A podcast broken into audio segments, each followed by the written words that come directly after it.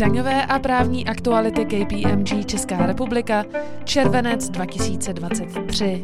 Daňové novinky. Vláda na konci června schválila beze změn sérii opatření, kterými plánuje zvýšit příjmy státního rozpočtu. O konsolidačním balíčku bude v průběhu července jednat také sněmovna.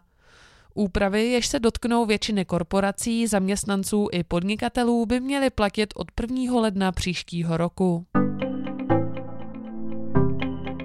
Výbor pro DPH se zabýval možností nájemce nárokovat si dovozní DPH, pokud je současně osobou povinnou platit dovozní DPH. Výbor zopakoval, že pro uplatnění nároku na odpočet je nezbytné, aby osoba povinná k dani vynaložila související náklady k uskutečňování své ekonomické činnosti a současně, aby tyto náklady zahrnula do výsledné ceny za plnění. Aby nedocházelo k diskriminaci přeshraničních pracovníků, představila Evropská komise rámcovou dohodu, která umožňuje pracovat z domova ze zahraničí ve větším rozsahu bez toho, že by se zaměstnavatel musel registrovat a odvádět pojistné v zahraničí, tedy ve státě bydliště svých zaměstnanců. Česko patří mezi první členské státy, které dokument podepsali. O podmínkách dohody i státech, které dohodu už přijali, se dočtete v článku Lenky Novákové a Lucie Lafantové.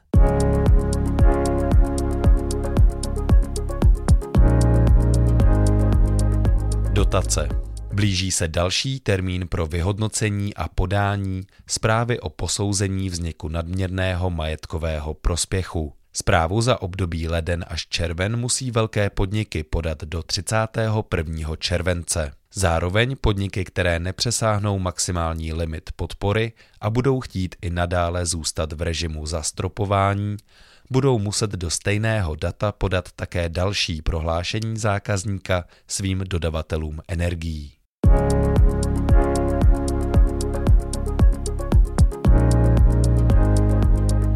Typy a triky. Správce daně vede pro každý daňový subjekt spis, ve kterém zakládá různé dokumenty. Spis se člení podle jednotlivých daňových řízení, zejména podle zdaňovacích období. Má také částky týkající se vymáhání daní, dalších povinností nebo pořádkových pokut. Jedna část spisu je skryta, a to část vyhledávací. V ní správce eviduje písemnosti, které může uplatnit jako důkazní prostředek. Do této částky smí subjekt nahlížet jen v odůvodněných případech.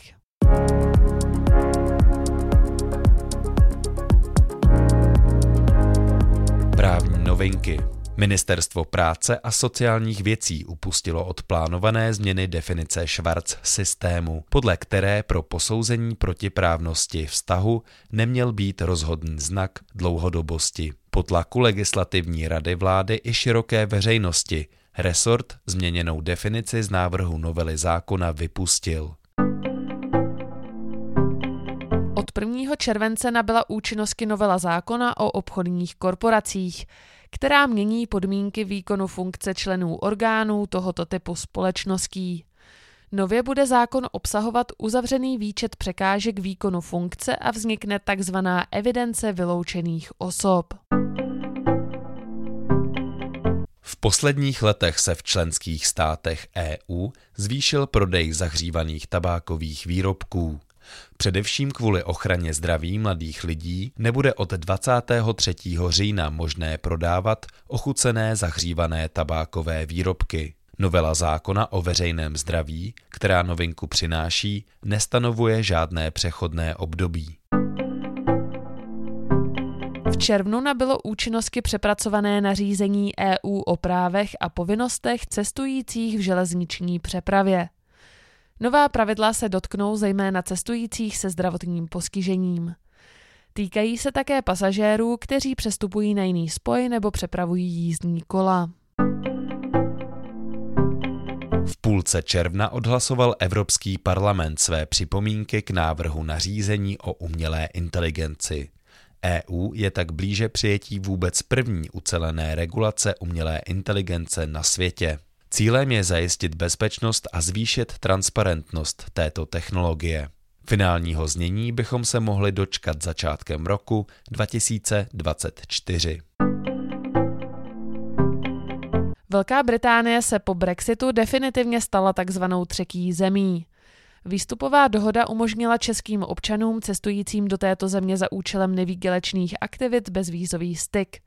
Británie ale hodlá podmínky vstupu do země zpřísnit a od roku 2024 zavádí elektronické cestovní povolení. Bude povinné pro občany všech států, se kterými Británie sjednala dohodu o bezvízové povinnosti. Změna má posílit ochranu britských hranic.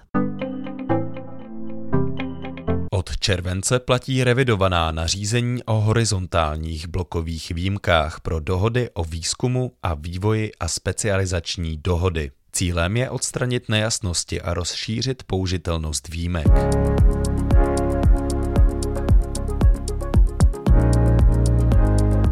Ze světa. Do Evropského parlamentu míří nejambicioznější novela celních předpisů od roku 1968.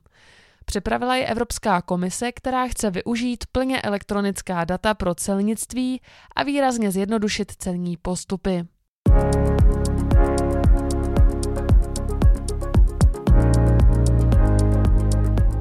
Judikatury.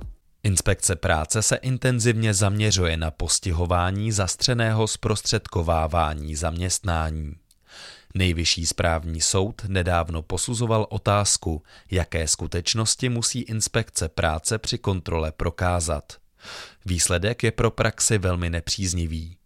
Soud uvedl, že rozhodujícím prvkem pro posouzení, zda se jedná o zastřené zprostředkování zaměstnání, je faktický význam a obsah vztahu mezi zaměstnanci dodavatele. Inspekce se nemusí zabývat každou skutečností dopodrobna. Hranice mezi legálním outsourcingem a nelegálním zastřeným zprostředkováním zaměstnávání tak zůstává velmi tenká.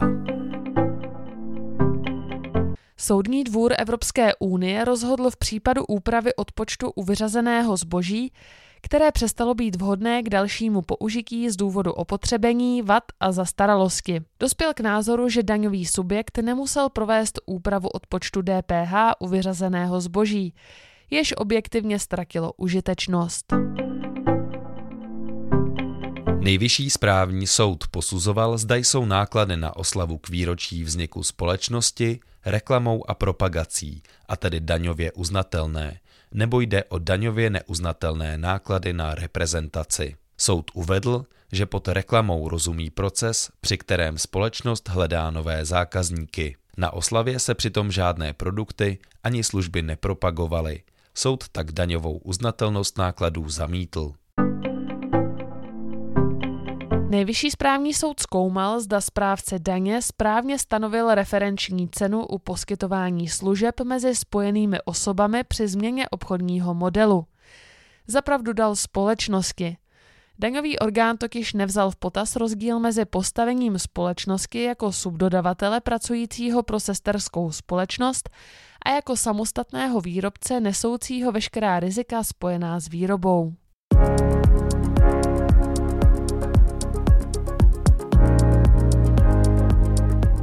Daňové a právní aktuality.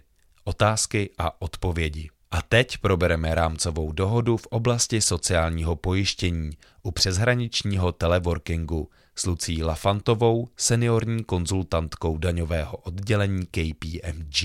Je u této dohody možná retroaktivita? A pokud ano, tak za jakých podmínek? Obecně by se o výjimku podle rámcové dohody mělo žádat pouze do budoucna. Nicméně za určitých podmínek je možné žádat i zpětně. Podmínkou však je, že po celou dobu, na jakou je o výjimku zpětně požádáno, bylo pojistné odváděno ve státě sídla zaměstnavatele, tedy ve státě, kde si společnost přeje, aby zaměstnanec zůstal pojištěn. A to podle tamních pojistných předpisů. V takovém případě rámcová dohoda umožňuje požádat až o tři měsíce zpětně. V prvním roce platnosti rámcové dohody bude postupováno ještě benevolentněji a bude tak možné žádat zpětně až o 12 měsíců, tedy maximálně do 30. června 2024. Pokud například česká společnost 15. ledna 2024 zjistí, že její zaměstnanec pracoval v uplynulém půlroce z domova na Slovensku obvykle dva dny v týdnu, ale pojistné za něj bylo stále odváděno v České republice, je možné v tomto případě požádat o udělení výjimky zpětně na období od 15. července 2023 do 15. ledna 2024, protože byly splněny podmínky rámcové dohody. Jestliže lze předpokládat, že tento zaměstnanec bude z domova na Slovensku pracovat ve stejném rozsahu i do budoucna, lze o výjimku požádat až na tříleté období, tedy od 15. července 2023 do 14. července 2026. A nyní příklad z praxe. Jak postupovat v případě zaměstnance, který žije v Polsku a pro českou společnost pracuje obvykle tři dny v týdnu v Praze a dva dny v týdnu z domova v Polsku? Lze aplikovat rámcovou dohodu? Jakým pojistným předpisům bude podléhat?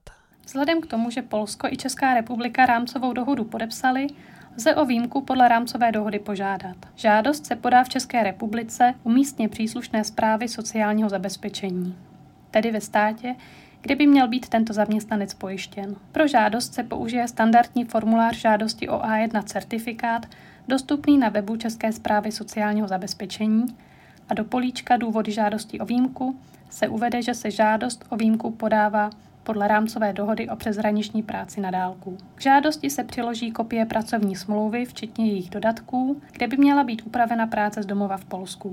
Pokud budou splněny podmínky uvedené v rámcové dohodě, vystaví Česká zpráva sociálního zabezpečení A1 certifikát potvrzující příslušnost zaměstnance k českým pojistným předpisům.